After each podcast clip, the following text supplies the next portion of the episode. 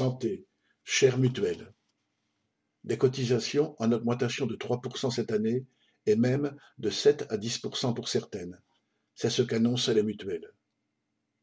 Pour être remboursé des soins dentaires ou d'optique en particulier, une mutuelle est nécessaire.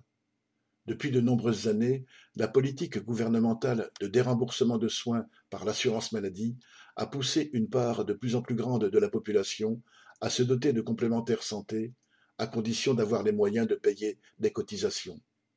Les assurés payent donc par avance leur remboursement, en totalité ou en partie, si la mutuelle est obligatoire et choisie par l'employeur. En 2020, les confinements avaient eu comme effet une moindre consommation de soins remboursables par les mutuelles. Celles-ci avaient ainsi fait de considérables économies. Le gouvernement en avait profité pour les taxer d'un milliard d'euros dans le but, selon lui, d'aider la sécurité sociale, à qui il avait fait supporter l'essentiel des dépenses de la crise sanitaire. En 2021, après avoir été contraint de reporter une visite chez le dentiste, l'acquisition d'une audioprothèse ou une petite chirurgie par exemple, les patients ont enfin pu se faire soigner dans les creux des vagues de l'épidémie. Le coût de ces soins a même été en augmentation par rapport à 2019, car les reports ont souvent entraîné une aggravation de l'état de santé et donc une prise en charge plus lourde et au bout de compte plus coûteuse. Les mutuelles se sont alors plaintes de la remontée des remboursements de soins.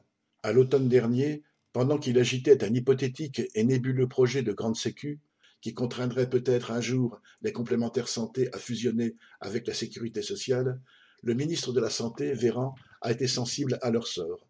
Il a donné des consignes aux députés de la majorité pour limiter la taxe Covid à 500 millions d'euros en 2021 et la supprimer en 2022. En échange, il a appelé les compagnies à ne pas augmenter les cotisations de leurs complémentaires santé. Autant d'appels à la responsabilité qui ne pouvaient bien sûr que tomber à plat. C'est à la population que des cotisations plus élevées seront imposées, et le gouvernement n'a jamais rien envisagé d'autre. Lucien Détroit.